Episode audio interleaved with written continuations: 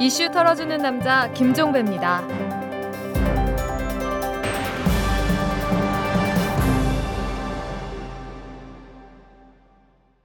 9월 17일 월요일에 보내드리는 이탈남입니다. 이 태풍 삼바가 한반도에 상륙을 해서 강풍과 함께 많은 비를 뿌리고 있습니다. 정말 반갑지 않은 손님입니다. 이 가을 태풍은 수확을 앞둔 농산물에 치명타를 남긴다는 점에서 더불어 농심에도 피멍을 들게 한다는 점에서 불청객 중의 불청객이라 할 만하죠.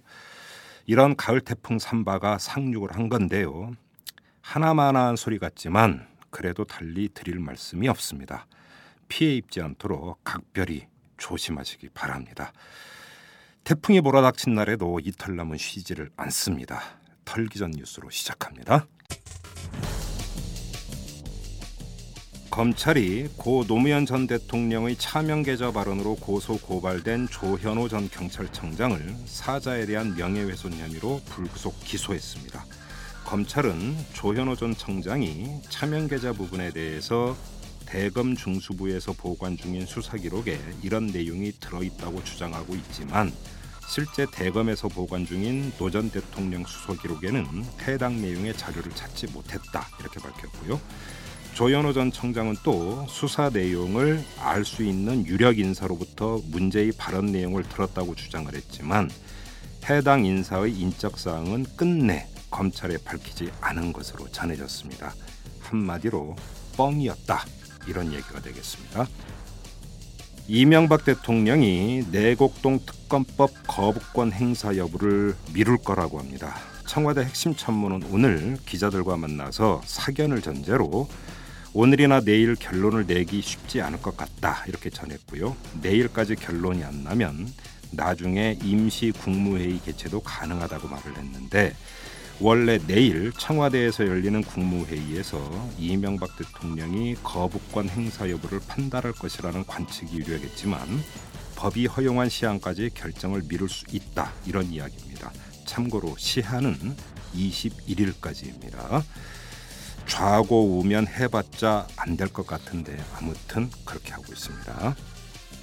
민간인 불법 사찰 사건에 연루됐던 이동걸 전 고용노동부 장관 정책보좌관이 사퇴한 지 두 달 만에 고위 공무원인 경남지방 노동위원장직에 임명된 것으로 확인이 됐습니다. 경남지방 노동위원회는 지난 5월에 위원장이 공석이 되자 공모를 냈는데요. 하지만 지원자가 없다는 이유로 7월 20일에 재공고를 냈고 그래서 결국 이동걸 전 보좌관이 위원장으로 그 결정이 됐다고 하는데 이 합격 소식을 대외적으로는 공지하지 않은 채 14일 오후 늦게 내부 인트라넷상의 인사 발령식으로만 공개를 했다고 합니다. 이전 보좌관은 장진수 전 총리실 공직윤리지원관실 주무관의 입을 막기 위해 현금 4천만 원을 건넸다라는 의혹을 받아왔던 바로 그 인물이죠. 임용도 사찰하듯 비밀리에 꼼수로 하고 있습니다. 검찰이 위안부 소녀상의 말뚝 테러를 벌인 일본 구구 정치인인 스치키 오부유키가 서울중앙지검에 보냈다라는 말뚝을 수령 거부하고 반송할 예정이라고 합니다. 스치키는 최근에 자신의 블로그에 서울중앙지검에 말뚝을 보냈다. 나는 바쁜 사람이고 죄를 지었다고 생각하지 않는다라는 글과 함께 한국에 보냈다는 말뚝 및 송장의 사진을 게재를 했는데요. 검찰은 이달 초에 스즈키가 속한 극우정당 사무실에 18일에 출두하라는 소환장을 보낸 바가 있었습니다. 그냥 그 말뚝을 돌려보낼 게 아니라 훈계용 몽둥이로 썼으면 참 좋겠습니다만 현실 가능성 별로 없죠. 지금까지 털기장 뉴스였습니다. 재벌과 모피아의 함정에서 탈출하라. 종횡무진 한국 경제. 재벌 개혁에 앞장서온 김상조 교수. 그가 한국 경제에 던지는 여덟 가지 질문. 우리가 몰랐던 한국 경제의 진실을 파헤칩니다. 더 이상 경제 권력자들의 눈속임에 속지 마세요. 종횡무진 한국 경제. 오마이뉴스가 만드는 책 오마이북.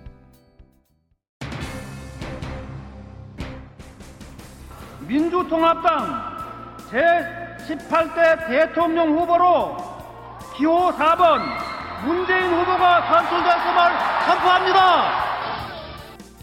개파 지역을 뛰어넘어 당내 모든 세력이 대선 승리를 목표로 소통하고 단결할 수 있는 여건을 만들어야 합니다. 당내 모든 개파와 시민사회까지 아우르는 용광로 선대위를 만들겠습니다. 그 힘으로 우리 민주통합당이 중심이 된 정권 교체의 길로 나아가겠습니다.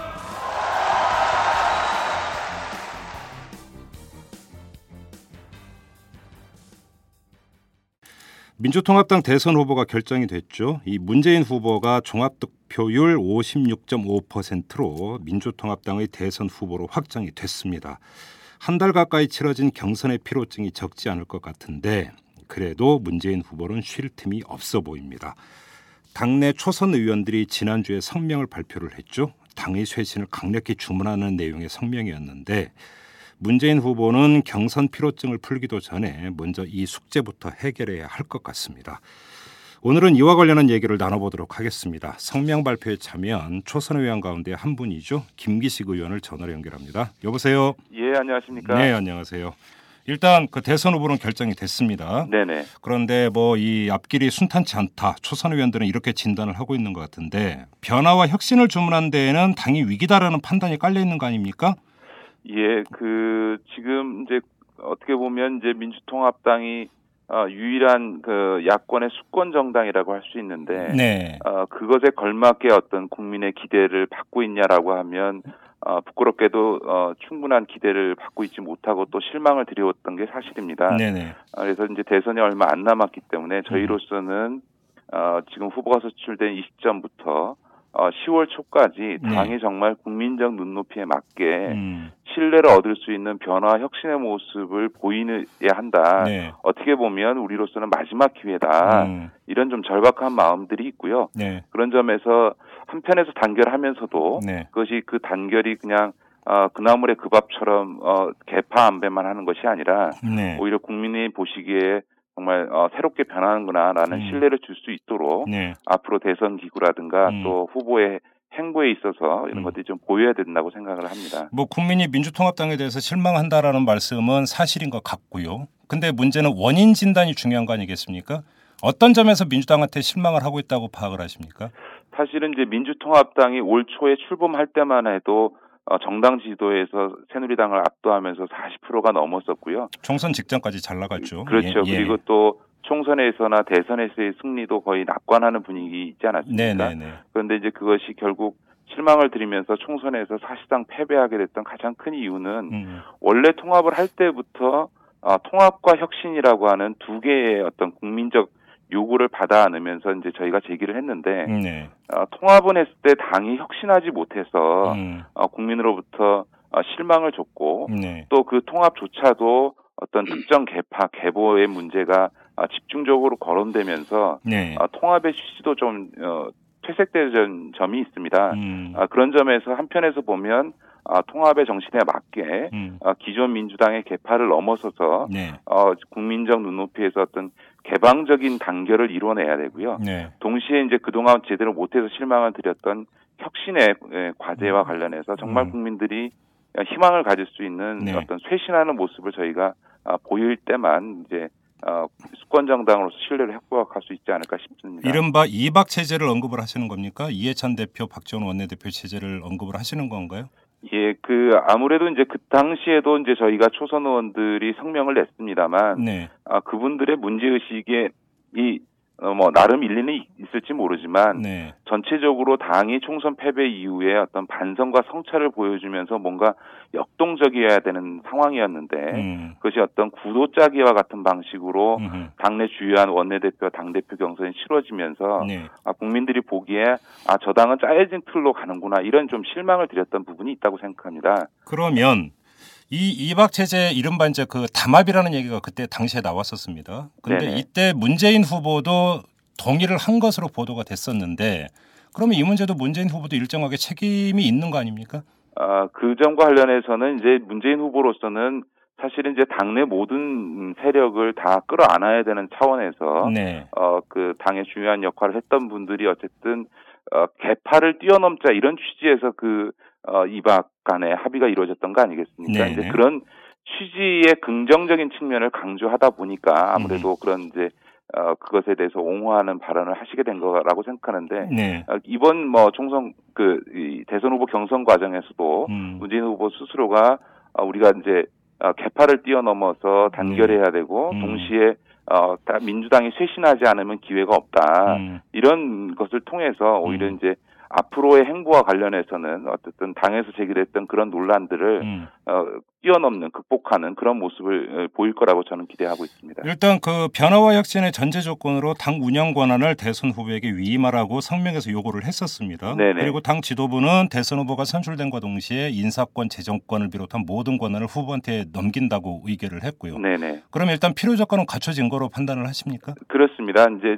그 무엇보다 이제 후보가 선출이 되면 경선 과정에 이런저런 갈등이 있었다 하더라도 네. 후보를 중심으로 단결할 때만 이제 민주당이 어쨌든 그래도 국민들에게 뭘 해보겠습니다라는 말씀을 드릴 자격이 생기지 않겠습니까? 네. 그, 그럴 때 이제 단결의 구심은 당연히 후보가 돼야 된다고 저희는 생각하고요. 그 다음에 혁신이라고 하는 부분도 어, 가- 어떤 개파나 이런 부분들의 다양한 이해관계가 있겠습니다만 모두가 자기 기득권을 내려놓고 네. 오로지 국민이 바라는 정권 교체를 위해서 다 희생한다, 음. 헌신한다 이런 관점에서 보면 음. 일종의 후보에게 일종의 자유재량권 free hand를 줘서 예. 후보가 결단을 통해서 또 리더십을 통해서 문제를 풀어갈 수 있도록 네. 하는 것이 요 짧은 기간 동안에 네. 가장 효과적으로 혁신을 이뤄낼 수 있는 방법이다. 음. 그런 점에서 저희가 이제 후보에게 모든 전권을 위임하고 음흠. 후보가 어 중심이 돼서 후보의 어떤 혁신적 비전을 갖고 네. 당을 변화시켜 달라 이런 이제 요청을 한 거지요. 근데 저기 아주 단순한 문제 의식이 하나 있는데요. 이박 체제의 문제를 지적을 하셨습니다. 그런데 이해찬 대표는 그러니까 사실상 이 선으로 후퇴를 한다 하더라도 원내 사령탑인 박지원 원내대표는 어떻게 되는 겁니까?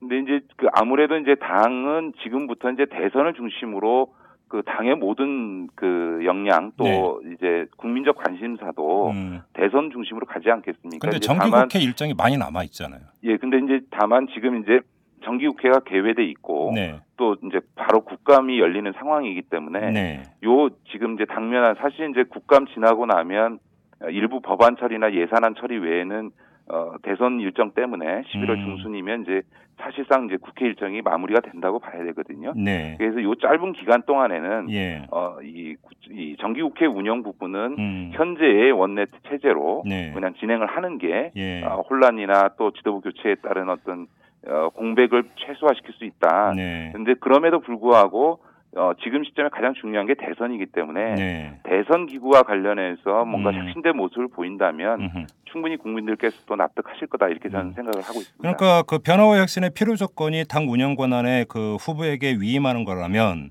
성명 내용을 보면 충분 조건은 국민 참여형 선대위 구성을 얘기를 했습니다. 그렇습니다. 국민 참여형 선대위라고 하는 게 그 당의 문을 활짝 열어서 외부 인사들이 대폭 선대위에 포- 그러니까 참여하고 이른바 비문 주자들이 여기에 참여하는 것을 뜻하는 겁니까? 뭐 그런 점이 다 포괄되어 있는 거죠. 지금 이제 네.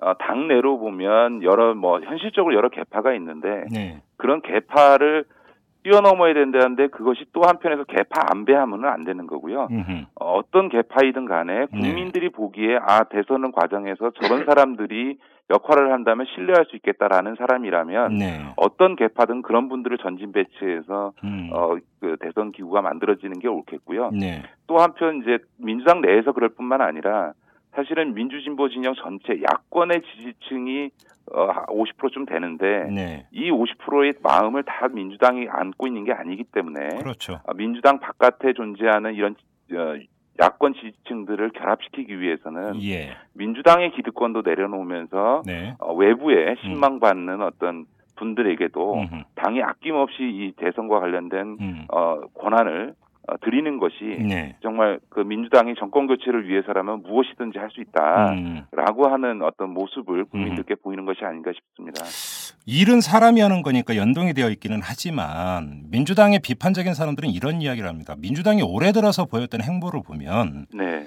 계속 인물을 통해서 뭔가를 돌파하려고 그러고 이벤트를 통해서만 돌파하려고 한다. 내공을 쌓을 생각은 안 하고 네네. 이런 얘기를 하고 있거든요. 그러니까 무슨 맥락으로 그런 지적을 하시는지는 아마 김기식 의원도 잘 아실 거라고 생각을 하는데 지금도 마찬가지의 이 처방이라고 하는 게 인물 교체 너무 이쪽으로만 쏠려 있는 게 아닌가 이런 생각도 드는데요. 아, 저는 그건 조금 생각이 좀 다릅니다. 네. 사실은 이제 그 이게 잘 알려지지 않아서 그런데요. 네. 그 민주당이 이번에 통합을 하면서 민주통합당으로 발족을 하면서 음흠. 어, 정리해 놓은 그 정강 정책이라든가 네. 지난 총선 때 발표했던 어, 300대 공약을 들여다보면 네. 많은 진보적인 학자나 심지어는 진보 정당에 계신 분들조차도 네. 이제 진보 정당이 뭘 갖고 차별화하지 할 정도로 굉장히 개혁적이고 혁신적으로 바뀌었습니다. 정책 컨텐츠가 충분하다는 그렇죠. 말씀이십니까? 경제 민주화 부분과 관련해서도 예. 과거 같으면 그뭐 논의될 수조차 없었던 것들이 지금 당론으로 채택이 되고 있거든요. 네. 뭐 아시다시피 어, 노동 그 비정규직 문제와 관련해서 참여정부 당시에 뭐 기간제 사유 제한 문제라든지 네. 파견법 문제 같은 것이 어 상당히 그 시민사회나 노동단체와 당시 연루당 간에 갈등이 있었지 않습니까? 네. 그런데 이제 그런 요구들이 다 이번에는 어, 당의 정책이자 공약으로 예. 다 수렴이 돼 있거든요. 근데 예. 이런 이제 내용적인 변화는 상당히 이뤄냈는데 음. 그 내용이 변했다고 하더라도 국민들은 사람이 안 바뀌면 네. 안 믿는 거죠. 예. 이게 국민들의 신뢰라는 건 되게 어떤 사람들, 어떤 세력이 그것을 어, 말하고 집행하려고 하느냐 이런 부분이 있습니다. 물론 있습니다. 그래서 예. 이제 사실은 연초에도 통합의 효과가 어, 높게 나타났던 것, 40% 지지도까지 나왔던 것도 새로운 음. 인물군들이 어, 당에 함께 하면서 네. 어, 국민적 기대를 높였던 측면이 있거든요. 네. 그런 점에서 보면 오히려 지금 당의 문제는 음. 내용적 변화를 국민들에게 신뢰감 있게 전달할 수 있는 인물들이 네. 아, 부족하거나 혹은 그런 인물들이 가려져 있는 게 문제다. 그러니까 좀 구체적으로 예를 들어 가지고요. 네네. 새누리당 같은 경우는 김종인 그 전 의원이 국민행복위원장을 맡았고 계속 경제 민주화를 이야기를 하고 있습니다. 네네 그렇, 그러니까 바로 이러한 것들을 지금 언급을 하시는 겁니까? 그렇죠. 이게 이제 저희 당에서 사실은 그 새누리당이 하고 있는 경제 민주화라는 거는 이른바 그냥 말로 하는 거지 네. 실제로 구체적인 정책이 없을 뿐만 아니라 새누리당 일부 의원들이 내놓은 법안도 음흠. 당론으로 전혀 채택하고 있지 않고 예. 오히려 예. 이한구 원내대표는 당론으로 채택하지 않을 거다 이렇게 단언을 하고 있지 않습니까? 예, 예. 또그 김종인 위원장과 이한구 총 그 원내대표 간에는 좀 볼썽사나운 인신공격적 비난이 서로 간에 오고 가고 있고 네. 이것에 대해서 지금 박근혜 어, 후보가 전혀 교통정리하지는 않으면서 네. 어, 명백히 다른 두 사람의 입장이 본질적으로 다르지 않다 이런 손바닥으로 하늘을 가리는 듯한 음. 이런 어 그 덮고 넘어가자 이런 이제 태도를 취하고 있지 않습니까? 네. 이제 그런 점에서 보면 저쪽은 내용이 없는데 음. 저희 쪽에 있어서는 이제 그런 내용이 충분함에 있어 함에도 불구하고 음. 어떤 국민들에게 전달하고 신뢰를 얻는데 부족한 점이 있다. 네. 그런 점에서 보면 당 내에서도 예. 경제 민주화의 진정성을 국민들에게 어, 인정받을 수 있는 분들을 좀 전진 배치하고 음. 동시에 당 외에서 그동안 뭐 많은 분들 어 그 경제 민주화와 재벌개혁 위해 노력하셨던 네. 이런 분들을 또 저희가 적극적으로 영입해서 예. 정말 경제 민주화는 어 민주통합당이 제대로 잘할 수 있다 이런 신뢰를 주는 게 중요하다고 생각합니다. 그러니까 지금 그 전달 부분을 말씀을 하셨는데 이것이 단순히 인물 물론 그 인물을 통해서 전달이 되죠. 하지만 결과적으로 놓고 볼 때 이슈 관리 능력이 민주당이 너무나 떨어진다. 그런 점이 있습니다. 이 지적을 많이 합니다. 예를 들어서 경제민주화 담론도 민주당의 헤게모니를 줘야 되는 담론이죠, 당연히. 네네. 그런데 그 실 내용이 있건 없건 간에 경제민주화 관련된 뉴스는 새누리당 발이 거의 압도적으로 많습니다. 네네. 민주당 발은 거의 없습니다. 이제 좀 전략에 문제가 있었다고 생각합니다. 예, 바로 그 점이죠. 예, 그러니까 예. 이제 지금 그 어쨌든 민주당이 과거 열린우당이나 그 이전 민주당의 한 10년의 집권 여당 기간이 있었지 네, 않습니까? 네, 네. 그러다 보니까 이제 그 당시에 여당 체질과 같은 어, 모습이 보여지는 게 있습니다. 예를 들어서 음, 음, 경제 관련 법안을 낼 때도 음. 네. 뭐 아홉 개, 열 개를 막 한꺼번에 묶어서 종합 발표하듯이 하니까 예.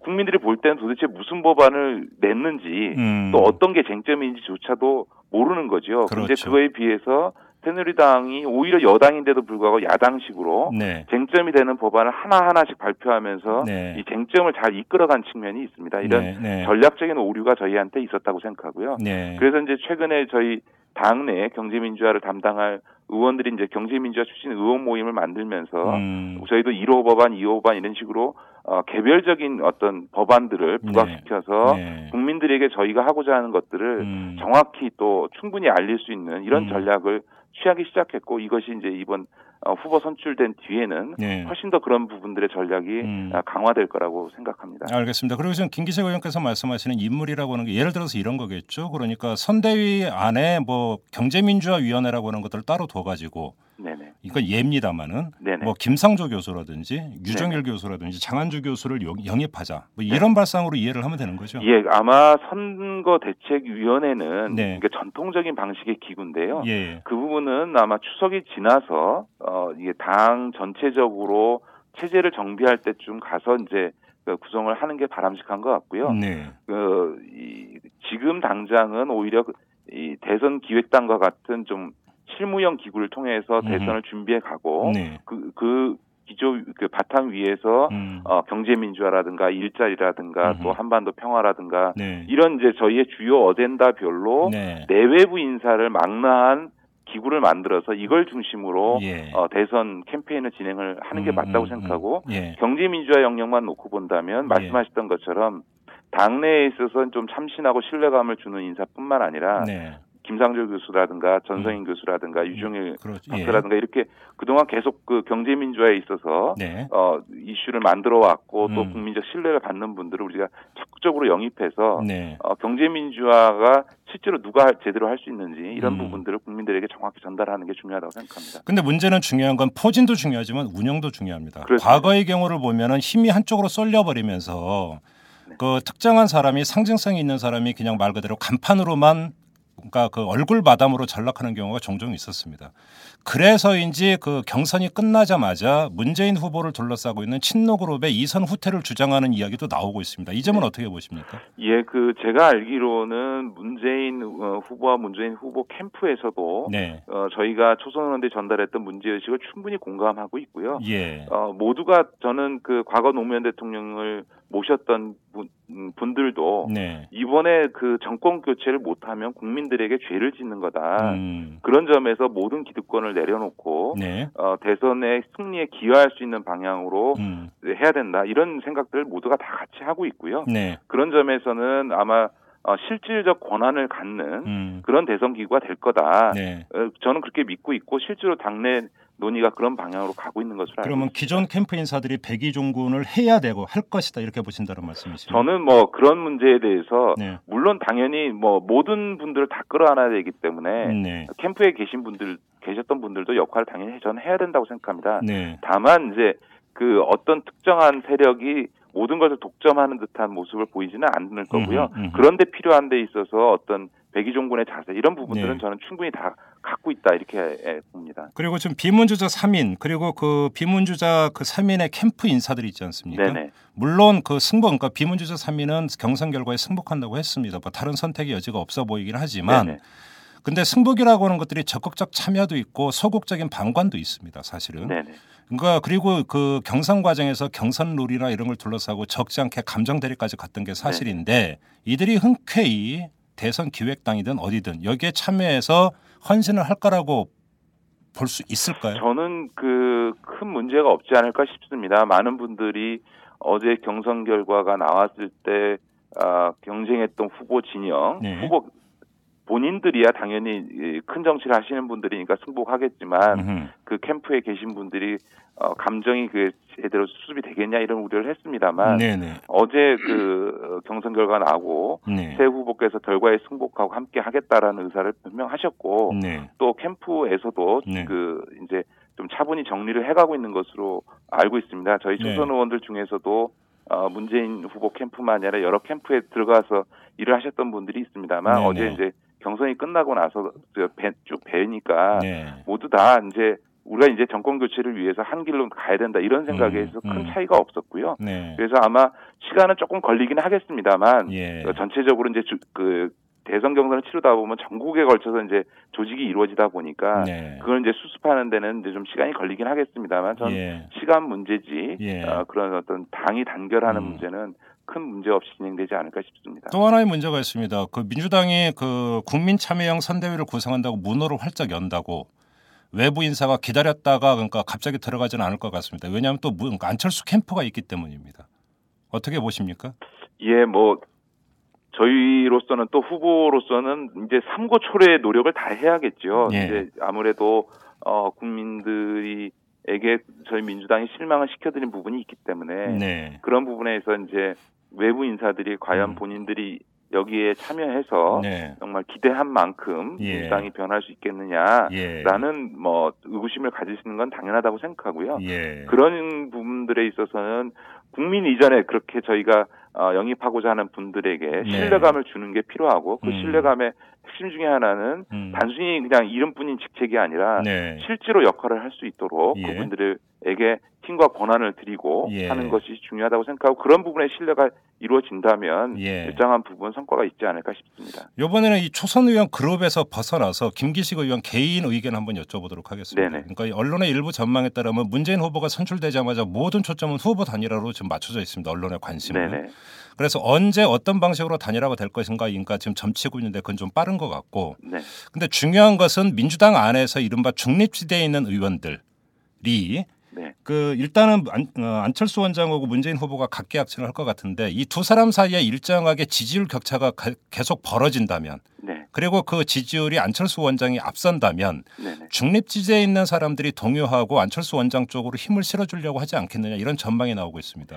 그 먼저 저는 그 저를 포함해서 민주통합당의 어떤 의원들도 네, 그 이번에 선출된 대, 우리 당의 문재인 후보를 어, 야권의 대선 후보로 만들고 네. 또 중, 마지막 대선에서 승리하는 것에 네, 기여해야 된다라는 것을 어, 잊어버리거나 네. 그, 그 대의에서 벗어난 행동을 하지 않을 거라고 생각합니다. 음흠. 어, 저도 뭐 일관되게 네. 제가 특정 캠프에 몸을 담지는 않았습니다만 네, 어, 민주통합당의 후보를 지지하고 예. 민주통합당 후보의 승리를 위해서 일관된 활동을 할 거다라는 말씀을 어, 그 이전부터 드려왔습니다만 예, 어, 저는 그 민주통합당에 소속돼 있는 의원들이라면 음, 당연히 그 당의 후보를 중심으로 단결하는 게 맞다고 저는 어, 생각을 하고요. 네, 그 다음에 안철수 원장과 문재인 후보 간의 단일화는 음, 저는 무슨 그 당내 가교 역할 이런 얘기들이 언론에 많이 나옵니다만 그렇습니다. 예, 특별히 그런 가교 역할이 필요하지 않다고 봅니다. 왜요? 어, 그거는 문재인 후보와 안철수 원장 간에는 음, 그런 메신저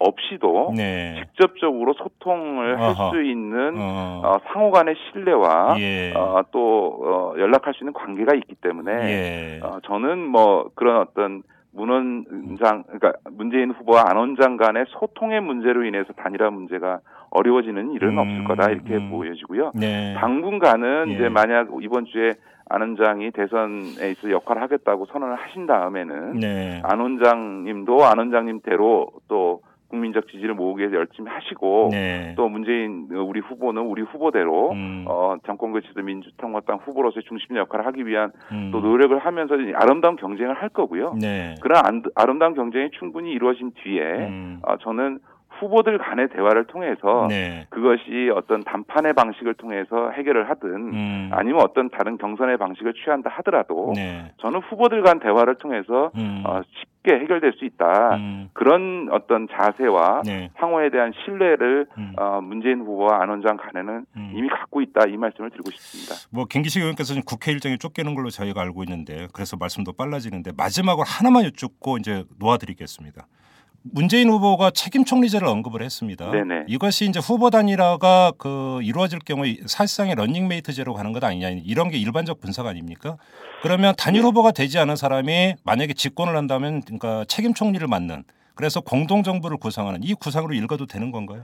아니요, 저는 그 문재인 후보도 그렇고 네. 안 원장도 그렇고 그런 자리를 놓고 무슨 그 후보 단일을 하거나 그럴 분들이 아니라고 생각합니다. 어, 그래요? 예. 저는 그런 점에서 어제 문재인 후보가 언급한 책임 총리 부분은 네. 대통령의 과도한 어, 독점적 권한으로 인해서 나타나는 폐해가 계속 지적돼 왔지 않습니까? 네네. 그래서 대통령의 권한을 적절히 분산하되 우리 헌법 체계 안에서 해야 되니까 음, 총리의 권한을 어, 실질적화 시키겠다. 음. 이런 취지의 것이지 그것이 안 원장과의 어떤 단일화를 염두에 둔 어떤 자리 나누기 이거하고는 좀 전혀 어, 별개다? 그 별개의 문제라고 저는 어, 생각을 합니다. 그리고 네. 다시 한번 말씀드린다면 두분 간에는 네. 그런 어떤 그 통상적인 정치 세력 간의 어, 자리 나누기식의 어떤 단일화는 네. 논의되지 않을 거고요. 예, 예. 다만 공동의 수권 세력으로서 음흠. 어, 국정 운영의 어떤 비전이랄까 네. 또 공동의 과제 이런 부분에 대한 어떤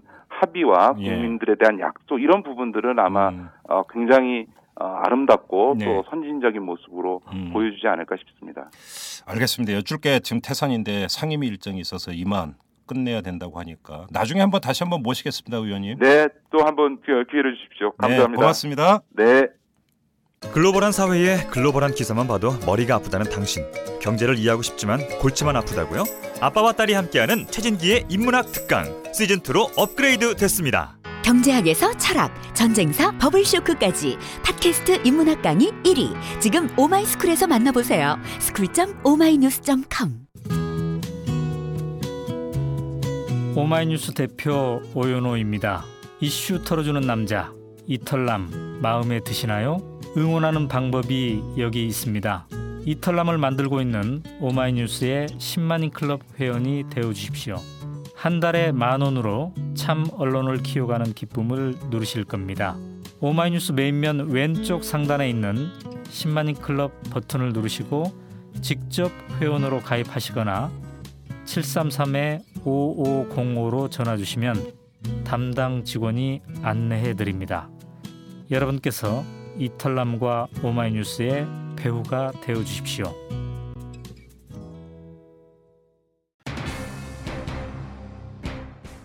민주당 안팎에서 제기하는 게 당 쇄신인데요.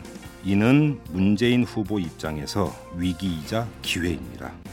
당 쇄신을 제대로 이끌면 문재인 표 리더십이 각인되는 반면에 정반대의 경우가 되면은 그에 대한 회의론이 고개를 들게 되기 때문입니다.